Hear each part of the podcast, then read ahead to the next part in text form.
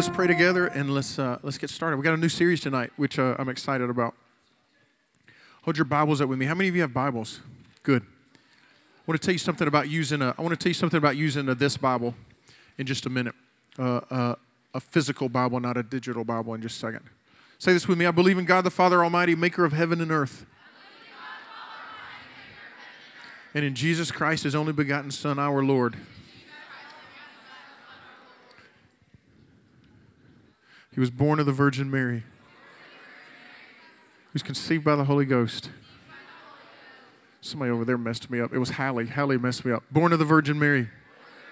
Suffered under Pontius Pilate. Was crucified, dead, and buried. He descended into death. On the third day, he rose again. He ascended into heaven.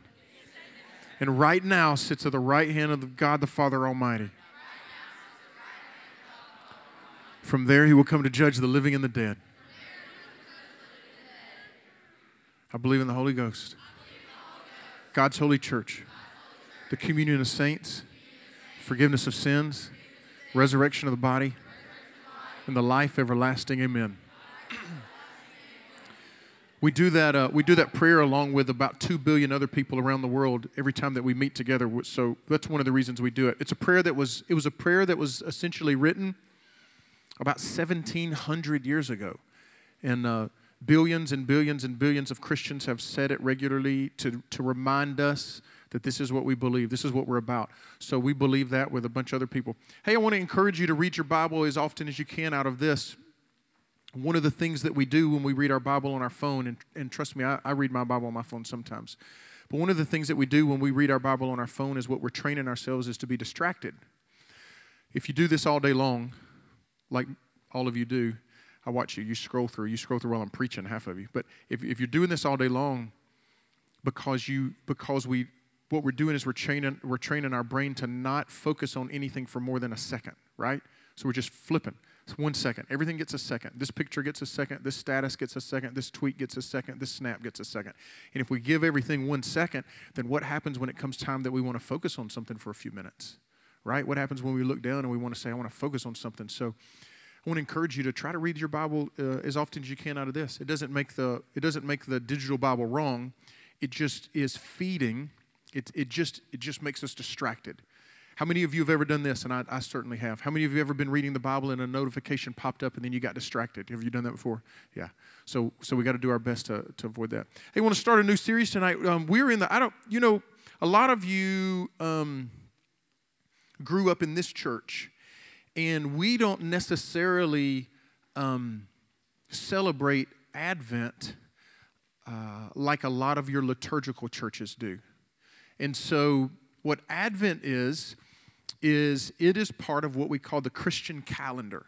And the Christian calendar goes like this there are seven big um, places in the Christian calendar for six months. And then we take six months off of the Christian calendar, and it's just called ordinary time. And the basic idea is the first six months, and it starts the Sunday after Thanksgiving, the first six months um, we focus on Jesus' life. and the second six months, we focus on the rest of the Bible. And then we do it again every single year. Six months with Jesus, six months on the rest of the Bible. Six months with Jesus, six months with the rest of the Bible. And it's this rhythm to get to know Jesus and his life and then to see how his life impacts or has or how we read the rest of the Bible through the life of Jesus.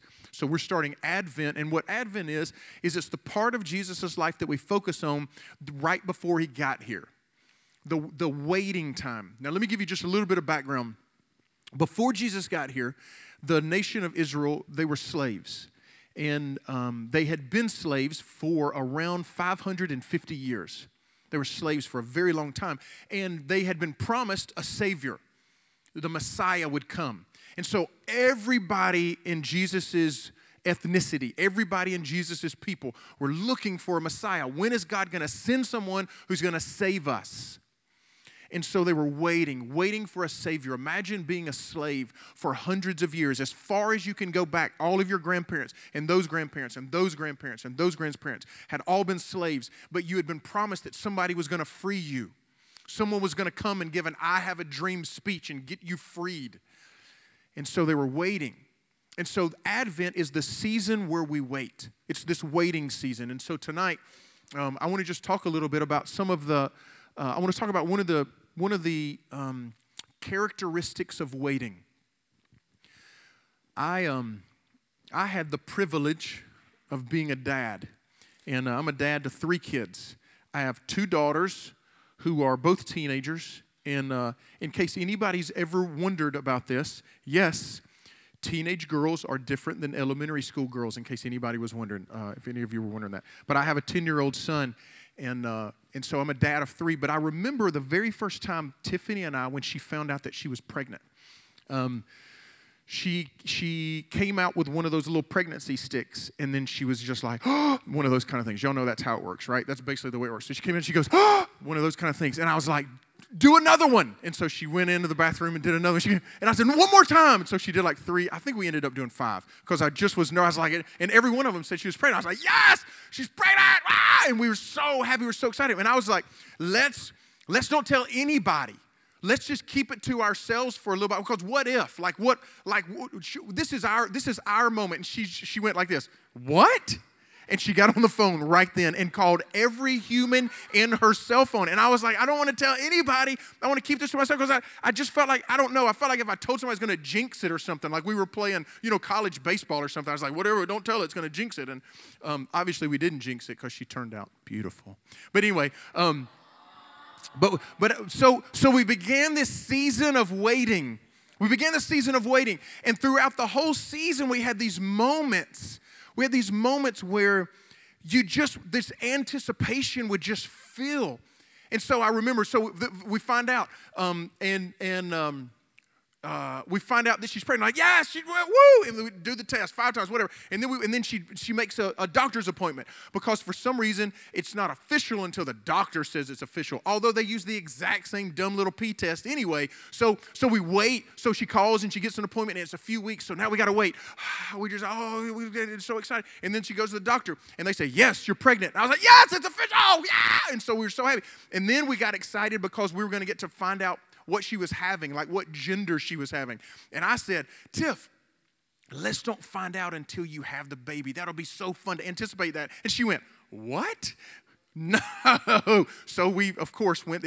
We went. We found someone. We had a relationship with someone who was the president of Virginia College, his wife, and so we went and got to go early. We went at like the like the 15 week mark, which back then, uh, 14, 15 years ago, was uh, earlier than you're supposed to be able to go. It was before they had those little 3D ultrasound things where they where they go down there and they you know like have a video camera inside the uterus or whatever. So anyway, um, so then we had so wherever they are, wherever those kids are. So then what happened was is, I'm just kidding. Uh, all right. So anyway.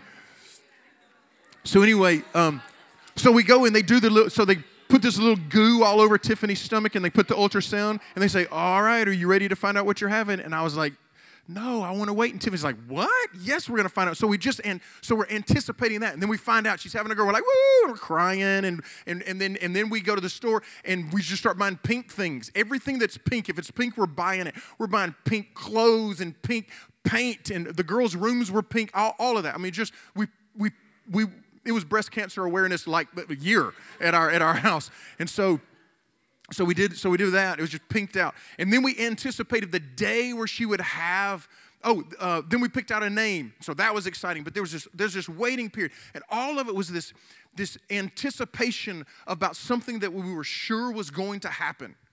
Like what's it was this hope that had built inside of us. We can't wait to meet this new life. And just let me tell you something. Um, if you want to have a child, all of you are going to be able to have a child in this room uh, if you want one. Now, you might have one biologically, you might adopt one, however it works, but if you want to have a child, you all have opportunity and you'll have this anticipation moment. I have friends who adopted. I've got some friends that adopted, and it took them three years to adopt. And so that anticipation built, not just for nine months, this anticipation built for three years. I've got another friend who they tried to have baby, they tried to have a baby for 15 years, and then they finally decided it doesn't look like um, it doesn't look like it's in the plans for us to be able to have a baby. So then they started the adoption process, and they're still in the adoption process, and that's been three years. So 18 years of anticipating being able to have a baby. So can you imagine this, this anticipation, this waiting season to anticipate?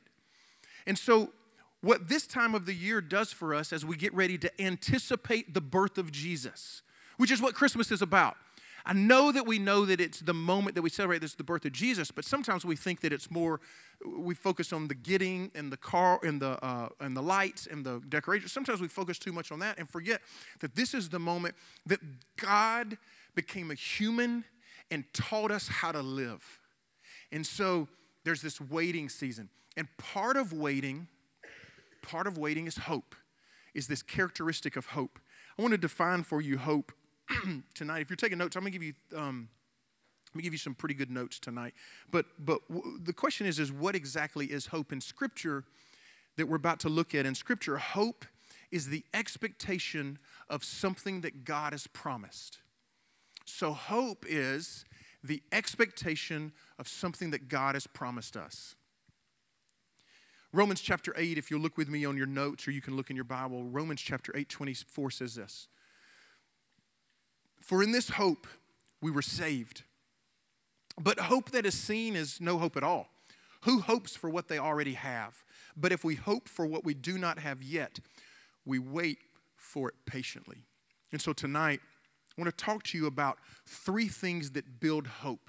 There, there are these moments in our life that, we, that you're going to go through that are difficult. Every person in this room is going to go through a difficult season in their life. It is promised to us. Jesus told us, in this life, you will have trouble. But take courage because I'm with you and I have overcome.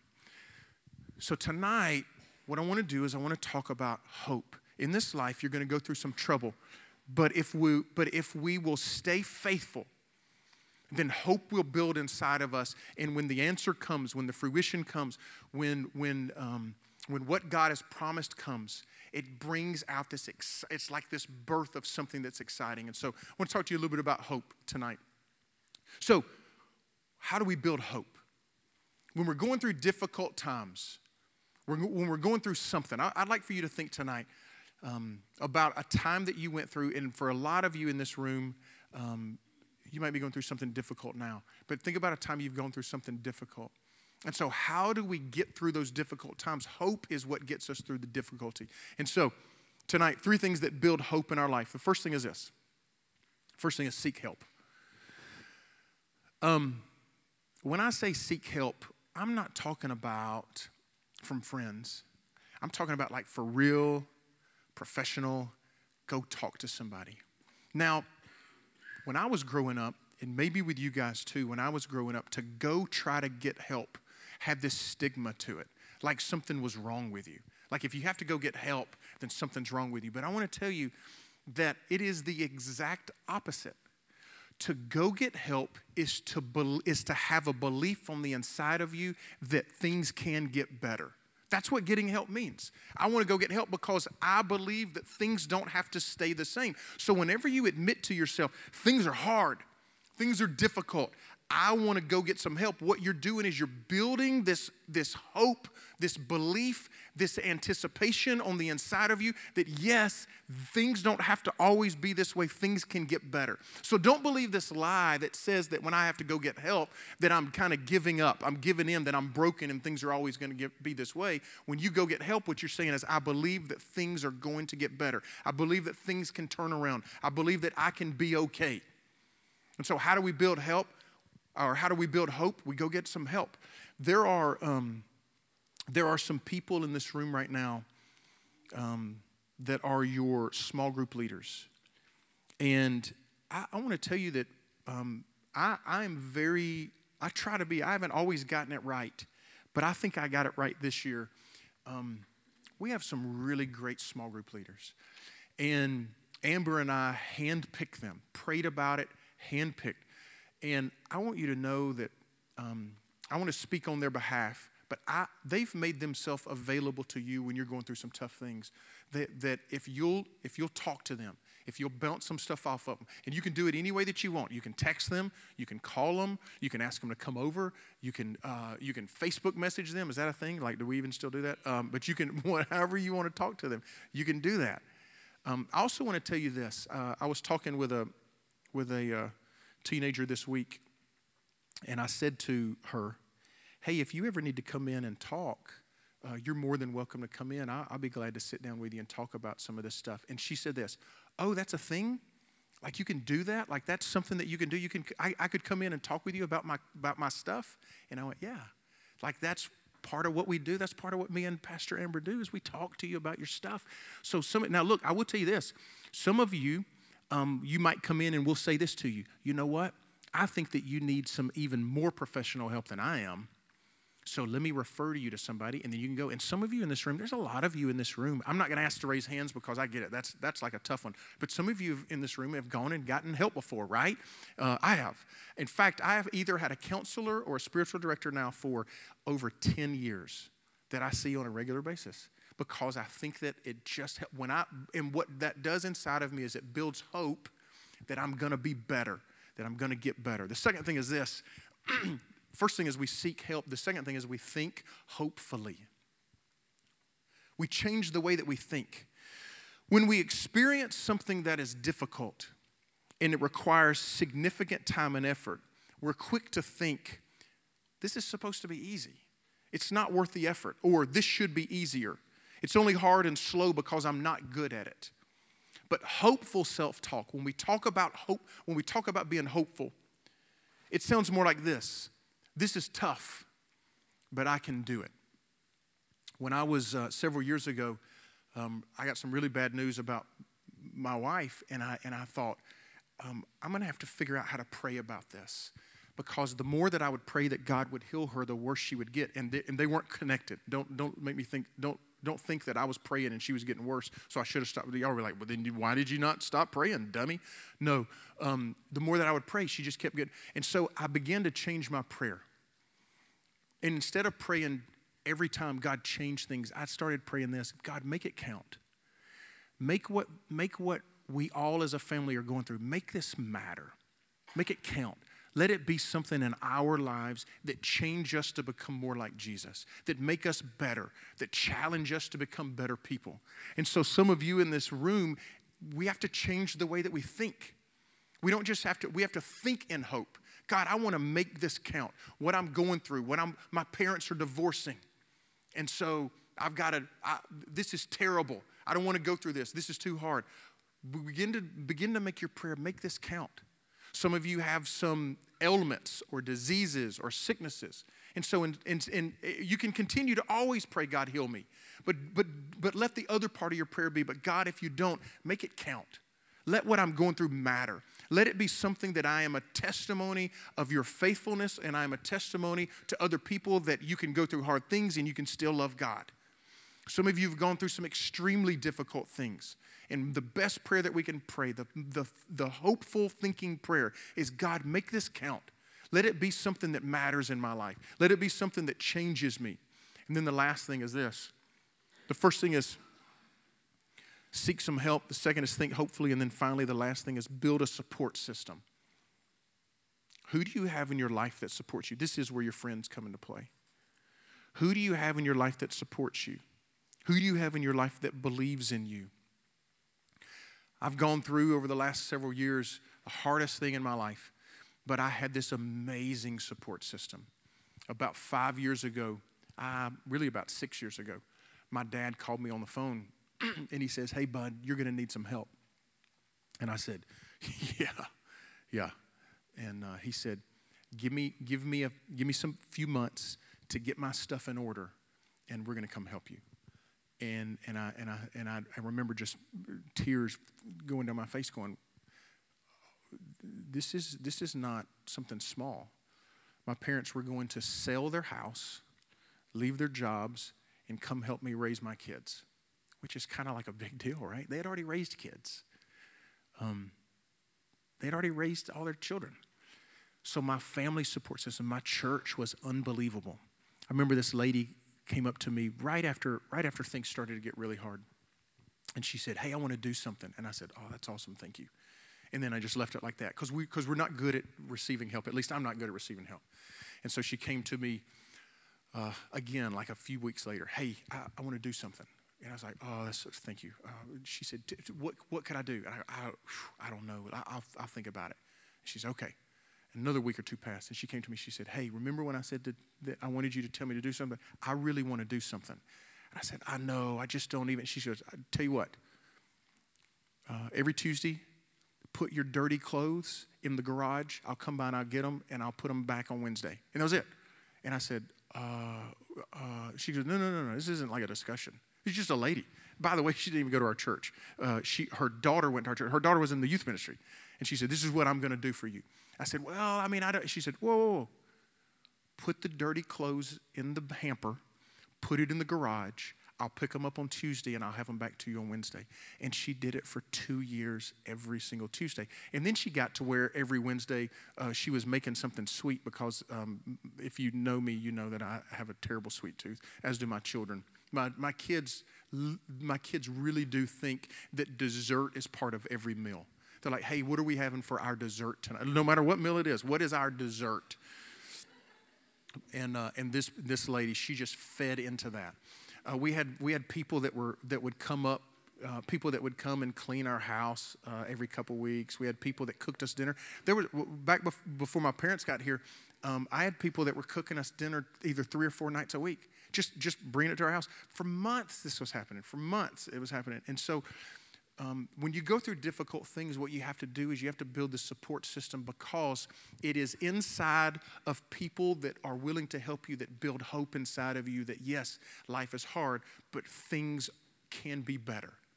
It's how you build hope.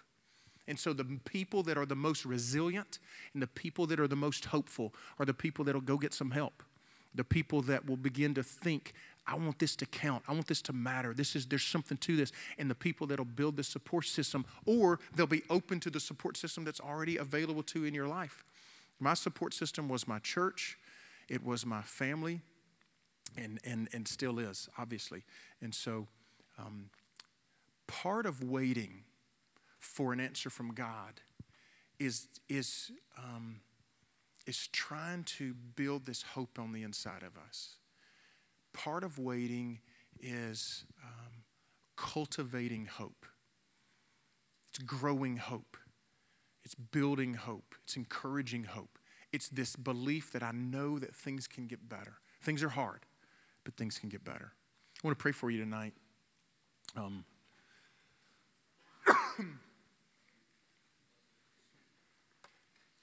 if you, um, I'm going to ask my, my small group leaders who I talked about just a minute ago if they'll come up.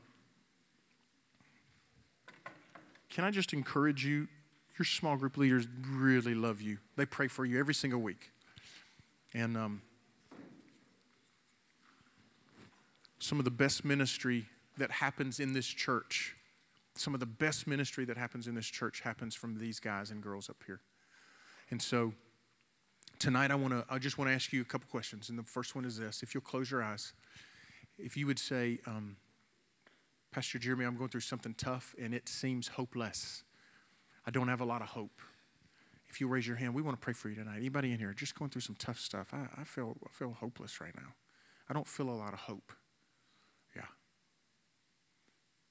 Here's what I'd like for you to do. This is a little different than normal. But if you'll do this for me, most of you in this room are sitting next to a good friend. Daniel, if you'll turn on some music, all I want you to do is I want you to look at your friend and I want you to say, when the music starts here in just a second, I just want you to say, hey, uh, if you're going through something tough right now and you want to pray about it, I'd love to go with you. So, what we're going to do right now is we're going to do all three points at once. We're going to come up here and we're going to seek some help.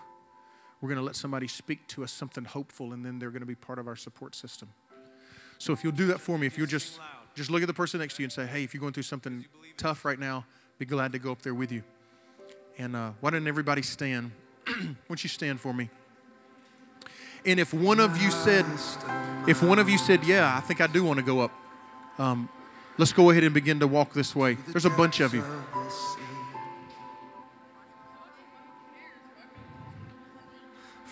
So ask the person next to you, hey, do you want to go up and pray? I'll go with you.